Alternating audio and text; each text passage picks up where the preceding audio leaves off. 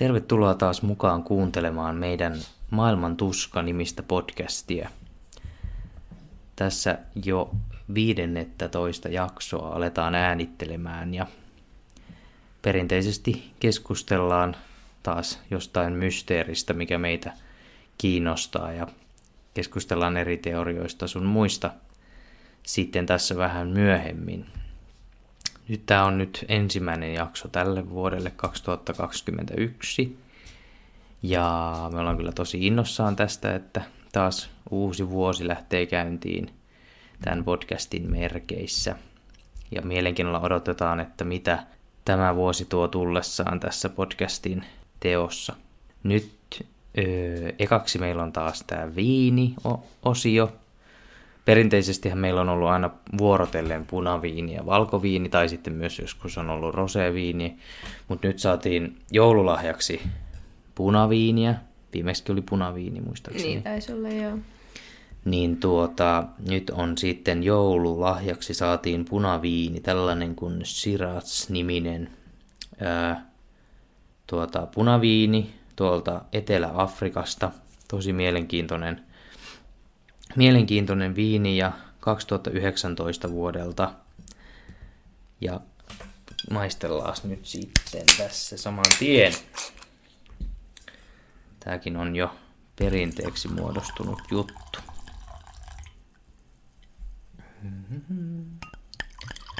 No niin.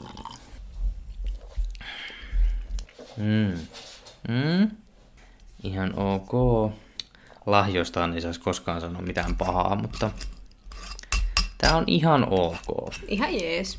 Ei, ei me ehkä lemppareihin. Mm, ei. Mä itse tykkään tosi paljon amerikkalaista punaviineistä varsinkin.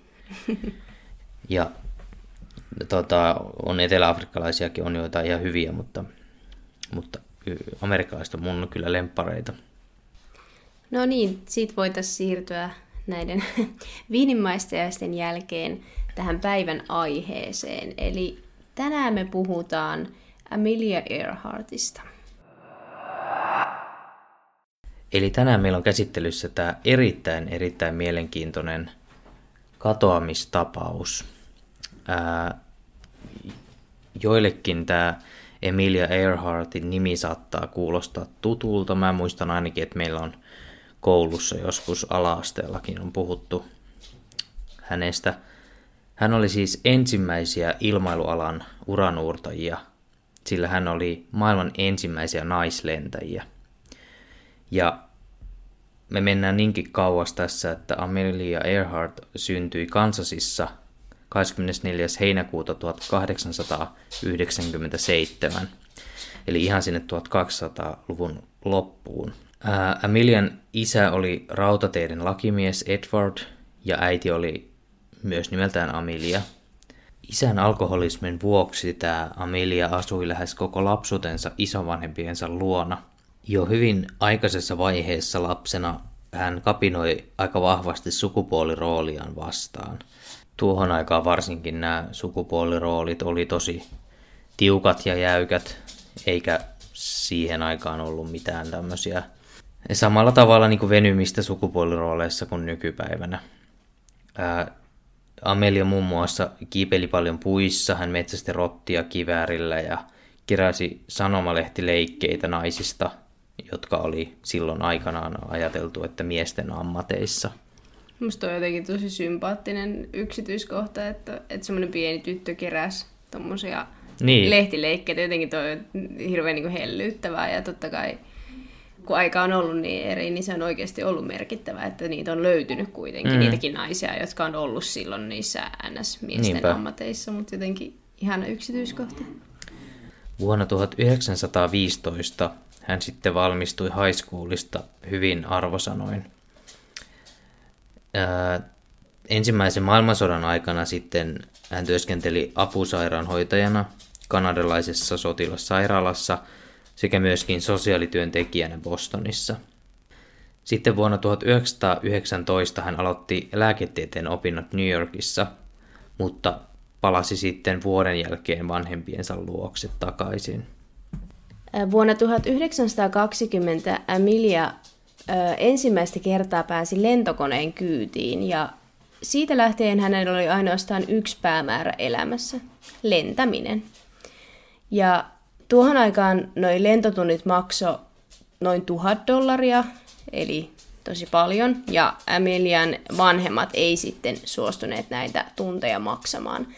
No, tämä sitten johti siihen, että Amelia työskenteli tosi kovaa vauhtia jopa 20, 28 erilaisessa työssä, ihan sen takia, että hän pystyisi itse kustantamaan itselleen näitä lentotunteja.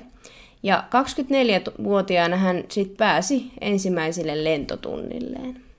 Tästä sitten puolen vuoden kuluttua hän pystyi ostamaan oman lentokoneen ihan omilla rahoilla sekä lainatuilla rahoilla. Tällä kyseisellä koneella sitten Amelia saavutti myös lyhytaikaisen naisten maailmanennätyksen korkeuslennossa. Vuonna 1924 Earhartin vanhemmat sitten erosivat ja Amelia muutti äitinsä luokse itärannikolle. Ja tästä syystä hän sitten myi tämän lentokoneensa ja osti sitten urheiluauton. Todennäköisesti auto oli silloin sitten hyödyllisempi siihen elämäntilanteeseen. No, täällä itärannikolla Bostonissa Amelia työskenteli opettajana ja myöhemmin sitten sosiaalivirkailijana. No, huhtikuun 1928 yhtenä päivänä Amelia sai puhelun työpaikalleen ja häneltä kysyttiin, että haluaisiko hän lentää Atlantin valtameren yli miehistön kanssa. No, kuten arvata saattaa, niin Amelia vastasi, että kyllä hän haluaa. Joo, tämä ryhmä lähti sitten 17. kesäkuuta 1928 Newfoundlandista ja laskeutui sitten Walesiin 21 tuntia myöhemmin. Tämä lento oli iso menestys ja koko maailmassa tämä oli niin kuin valtava uutinen. Kun tämä miehistö sitten palasi Yhdysvaltoihin, heille järjestettiin oikein paraati New Yorkissa ja presidentti Coolidge, sen aikainen Yhdysvaltain presidentti, piti heille sitten vastaanoton valkoisessa talossa. Joten tästäkin voidaan hyvin päätellä, että tämä lento oli valtava menestys ihan Yhdysvaltojen sisällä, mutta myös ympäri maailmaa. tällä kyseisellä lennolla Amelia oli sitten kuitenkin NS vain matkustajana, ja tämä harmitti häntä kyllä suuresti, vaikka tämä olikin iso, iso uutinen, että nainen oli siellä mukana, niin hän oli siihen silti vähän pettynyt, että sai olla vain matkustajana, vaikka osasi itsekin lentää. Tästä kuitenkin seurasi sitten vielä se, että hän, hän sai enemmän vielä huomiota kuin tämä koneen ohjaaja sen takia, että hän oli ensimmäinen nainen, joka lentää Atlantin ylitse. Amelia juhlittiin myös sankarittarena ja hänet valittiin myös vuoden naiseksi tällöin. Amelia oli valtava esikuva ja idoli nuorille amerikkalaisnaisille. Hän piti paljon luentoja ja antoi haastatteluja paljon siitä, että kuinka hänen mielestään just naiset ovat paineet sukupuolensa luomasta vankilasta. Hän myös joillain luennoilla toi ilmi sen, että hänen mielestään usein naiset myös ehkä hyväksyvät ja käyttävät hyväkseen sitä omaa asemaansa sen aikaisessa y- y- yhteiskunnassa. Tämä, tämä saatettiin joissain piireissä sitten tulkita ehkä vähän väärinkin. Amelia teki myös useita merkittäviä lentoja ihan siis itse lentäen ennen tätä kohtalokasta lentomatkaansa, joka tapahtui toinen heinäkuuta 1937. Amelia ja hänen suunnistajansa Fred Noonan lähtivät suorittamaan maailman ensimmäistä NS pisintä maailmanympäryslentoa.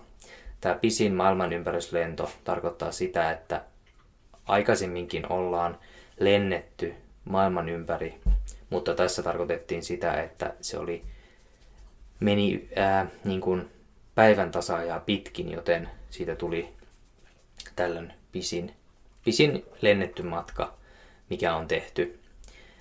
Ää, Tämä kaksikko lähti ensimmäinen kesäkuuta vuonna 1937 liikkeelle.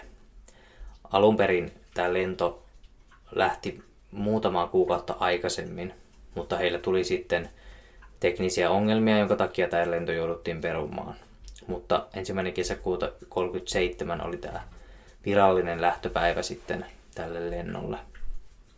No luonnollisesti, kun tämä lentomatka oli hyvin pitkä, niin tämä kaksikko teki matkallaan useita välilaskuja. Näitä välilaskuja oli esimerkiksi Etelä-Amerikassa, Afrikassa, Intian niemimaalla ja Kaakkois-Aasiassa. No sitten 29. kesäkuuta he saapuivat Papua Uusi-Gineaan. Ja tämä sitten tarkoittaa, että tämä jäljellä oleva matka lennettäisiin sitten Tyynen valtameren ylitse. No toinen heinäkuuta keskiyöllä he lähtivät taas matkaan ja heillä päämääränä tällöin oli Howlands, sa- Howland saari Tyynellä valtamerellä. Joo, tästä sitten alkaa tämä nämä eriskummalliset tapahtumat, että tästä noin 1300 kilometriä siitä, kun he lähti täältä Papua Uusikineasta, niin on saatu viimeinen raport, vahvistettu raportti heidän olinpaikastaan. Tämän viestinnän aikana toki Amelia ja suunnistaja viestivät Amerikkaan ja he sieltä viestivät takaisin ja olivat vastassa heitä, kun he saapuisivat sieltä Tyynen valtamerin ylitse. Mutta tässä välissä alkoi sitten tapahtumaan puoli ja toisin tällaisia virheitä ja ehkä myös väärin ymmärryksiä. Ja sitten pian huomattiin, että tämä radioviestintä lakkasi kokonaan. Kun tämä viestintä sitten lakkas, niin tämän jälkeen ei saatu heihin enää mitään yhteyttä. Ja tästä voidaan sitten ajatella, että silloin he katosivat niin kokonaan tutkasta kokonaan ja teille tietämättömille, eikä vieläkään tiedetä, että mitä heille on oikein tapahtunut. No, tämä katoaminen sitten tietysti sai aikaan laajat ja mittavat etsinnät. Toki kun tämä lento oli, oli saanut tämmöistä ihan niin kunnon mediahuomiota ja muutenkin Amelia Earhart oli jo hyvin tunnettu henkilö, niin tämä herätti totta kai sitten paljon kummaksuntaa ja kysymyksiä, että mitä heille oikein tapahtui. Yhdysvaltain viranomaiset ovat käyttäneet aikanaan 4 miljoonaa dollaria heidän etsintöihinsä, ja siitä tuli sitten aikansa kallein ja intensiivisin ilma, sekä ilma- että merietsintäoperaatio, jota organisoi USAn laivasto ja rannikkovartiosto. Useat tutkijat sitten tietenkin on tutkinut tosi tosi paljon tätä tapahtumaa ja sitä, että mitkä asiat on johtanut tähän, että se lentokone on sitten hävinnyt siitä tutkasta. Monet tutkijat on uskonut, että lentokoneesta on loppunut polttoaine ja että se on syöksynyt vaan sitten mereen. Ja se, mitä monet on tästä vähän kritisoinut ja itsekin vähän ajattelen sitä, että, että erittäin kokenut lentäjä ja niin kuin maailmallakin kuullut, kuultu lentäjä ja muutenkin sellainen asiansa osaava lähtisi vajaalla tankilla ylittämään mm. tyyntä valtamerta. Joo, ihan näin tälle maalikkona mun mielestä. En pidä tuollaista to, niin noin iso virhettä kauhean niin kuin todennäköisenä, mutta sitten ehkä just se, että kun mietitään, että kyse on kuitenkin lentokoneesta ja vielä tuohon aikaan, niin kyllähän se on hyvin niin kuin todennäköistä, että siinä on vain tullut joku vika ja sitten niin. lentokone on tippunut mereen, mutta mä en usko, että se on, tai tuntuu hassulta, että se olisi ton polttoaineen loppumisen niin. takia, kun voihan nyt lentokoneeseen voi tulla mitä tahansa. Tällainen merkittävä tutkijaryhmä nimeltään Tighar on esittänyt tällaisen teorian, jolle on tosi vahvoja todisteita, joita he on löytänyt. Tämä teoria on pitkälti se, että Earhart ja Noonan olisi jostain syystä joutunut laskeutumaan tällaiselle Nikumaroro-nimiselle saarelle ja ovat vasta sitten siellä kadonneet. Vuonna 1940 tältä kyseiseltä saarelta löydettiin etsintöjen yhteydessä ihmisen luita, mutta silloisella tutkimuksella ne todettiin, että ne oli väärän kokoisia suhteutettuna siihen, minkä kokoinen Amelia oli. Mutta sitten myöhemmin vuonna 2018 uuden analyysin mukaan pystyttiin todentamaan tarkemmin, että just nämä luut todella kuulu naiselle ja juuri sen kokoiselle naiselle kuin Amelia Earhart oli. Ja tämä oli tämän Tikhar-ryhmän ansiota. Mutta mitähän sitten tapahtuu, jos ajatellaan, että Amelian luut olisi löytynyt sieltä, niin mitähän tapahtuu tämän Nuunanin luille sitten? Koska ole, voisi olettaa, että hän oli kuitenkin samassa paikassa Amelian kanssa. Niin, hyvä kysymys. Koska jotenkin tässä on tutkimuksessa tosi paljon keskitytty vaan tähän Amelian kohtaloon, mm. että on pitkälti unohdettu se että siellä oli toinenkin niin. henkilö mukana. Se varmaan liittyy toki just siihen, että Emilia oli se kuuluisuus ja niin. idoli ja kaikkea niin kuin siinä mielessä. Mm, mutta että, se aina niin, menee. Niinhän se menee, mutta että, että just, että toki onhan siis, jos ajatellaan, että Emilia olisi ollut siellä, niin onhan he voinut joutua toki erilleen, että eihän, ei se nyt sinällään todista mitään, mutta että just näistä todisteista ehkä huomaa sen, että ei ole niin hirveästi keskitytty siihen, että niin. mitä, mitä tälle Noonanille sitten tapahtui? No, tältä saarelta löytyi myös ää, lasin siruja ja lasipurnukan palasia. Ja näistä on voitu todistaa se, että tämä purkki, ää, mikä on hajonnut, on ollut samaa kasvovoidetta, mitä tämä Amelia on käyttänyt. Ja se on ollut just nimenomaan sellaista kasvovoidetta, mikä nyt ei ole ihan joka paikassa saatavilla. Että tämä on yksi niin kuin, tosi vahva todiste siihen, että he olisi joutunut tonne saarelle. Ja jostain syystä sitten, mitä nyt siellä onkin sitten tapahtunut. Mutta kuitenkin lentokone on kateissa ja sitä ei ole löydetty. Ja mikä onkin tosi erikoista silleen, että se on kuitenkin aika iso objekti No se just, että mm. miten kokonainen lentokone voi kadota. Just niin kuin tuossa olikin, että tämä on kuitenkin ollut hyvin, hyvin laajaa etsintää. Toki mm. aikansa resursseilla, että niin. siinä mielessä, mutta silti jännää, että ei olisi löytynyt mitään. Et, et jos, se on pääty, jos hän on päätynyt tuonne saarelle, kun taas on eri asia, että jos lentokone olisi tippunut valtamereen, niin sitten ehkä niin kun se olisi, niin. ymmärtääkin sen, että välttämättä koskaan ei löydy mitään. Mutta Niinpä toi on jännä. Tota, erästä vuonna 1991 vuonna löydettyä tämmöistä metallin, metallikappaletta on yritetty todistaa 2014 vuoden tutkimusten perusteella, että se olisi tästä Amilian koneesta peräisin. Tätä ei kuitenkaan pystytty aukottomasti todistamaan, eli se ei niin kuin ole virallista, virallista todistusaineistoa kuitenkaan tästä myös yksi semmoinen mm, aika inhottava teoria on myös semmoinen, että kun nämä on löydetty nämä luut ja tämä luuranko, niin ne on löydetty semmoisista paikoista, että on huomattu, että tämä ruumis olisi revitty vähän niin kuin kappaleiksi. Että ne osat on ollut niin kummallisissa paikoissa, ja toki nyt en tiedä miten, mutta maalikkona, mutta on pystytty todistamaan se, että niitä, niitä on niitä ruumiin osia käsitelty jotenkin kummallisesti. Ja tästä on myös sitten ajateltu, että kun tällä kyseisellä saarella on asunut tämmöisiä coconut crab, eli siis kookosrapuja, mutta ne on semmoisia valtavan kokoisia rapuja, eli mikähän voisi olla nyt niin vertauskohta No about roskapöntön kokoisia, ulkoroskapöntön kokoisia, että niin kuin todella isoja. Siis onko niin isoja rapuja olemassa? Kyllä.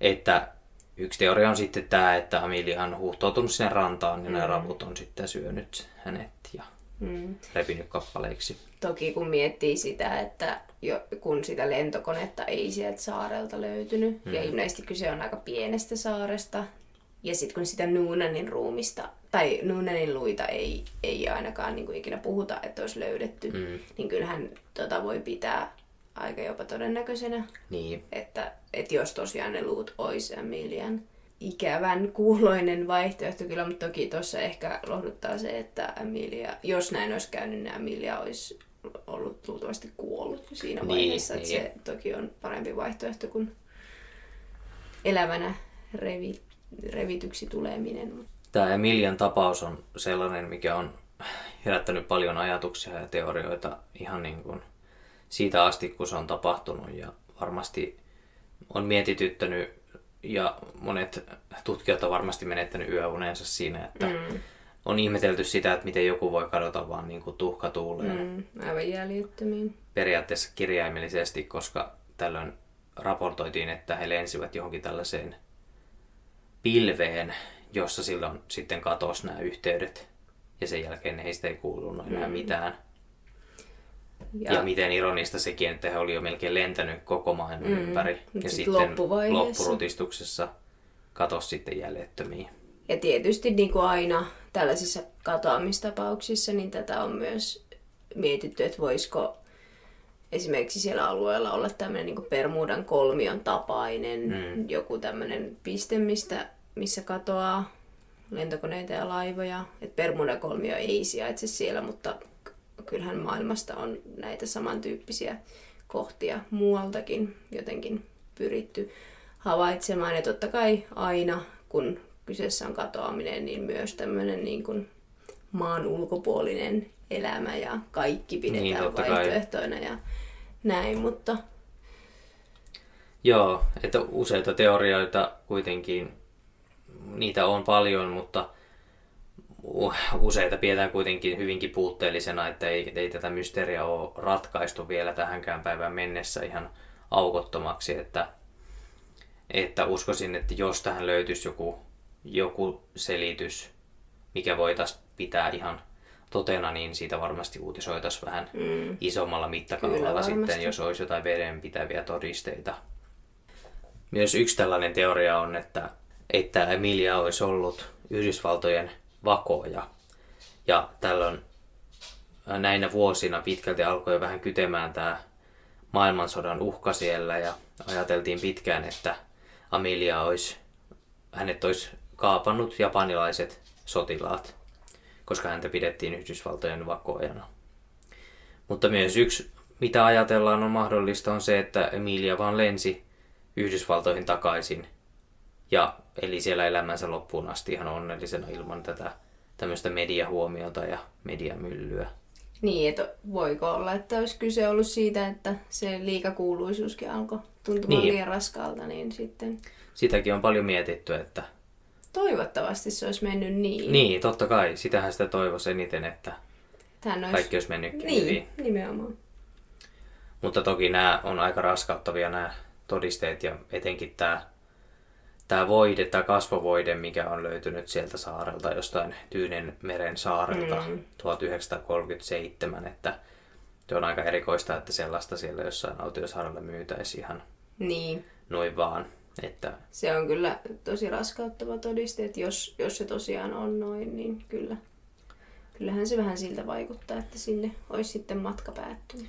Niin, mutta tämä jää pitkälti mysteeriksi ellei tähän nyt löydetä jotain tämmöistä pysyvää ratkaisua. Tässä viimeiseksi on vielä ote kirjeestä, jonka Amelia kirjoitti aviomiehelleen siltä varalta, että tämä maailman ympäri lento olisi hänen viimeisensä. Ja en halua suomentaa tätä ihan senkin takia, että se vähän kärsii se alkuperäinen teksti siinä, mutta luen sen tässä nyt englanniksi. Please know I am quite aware of the hazards. I want to do it because I want to do it. Women must try to do things as men have tried. When they fail, their failure must be but a challenge to others. Amelia Earhart, 1937. Kiitos kun olit mukana kuuntelemassa taas meidän podcast-jaksoa. Tuolla aikaisemmissakin jaksoissa ollaan kerrottu siitä, että meille voi lähettää sähköpostilla tai Instagramissa tai vastaavissa. Ei meillä taida olla muita Ei kanavia. Sähköpostilla tai Instagramissa. Joo, niin tota, tällaisia omia kummallisia ja epäluonnollisia tai e- mikä se on, yliluonnollisia. yliluonnollisia kokemuksia tai outoja kokemuksia, jos ne on sellaisia, että niitä saa jakaa sitten podcast-jaksossa, niin mielellään niitä luettaisiin ja sitten kun alkaa olemaan sopivia, sopivia tuota, kokemuksia koossa, niin tehdään sitten semmoinen kuulijoilta jakso.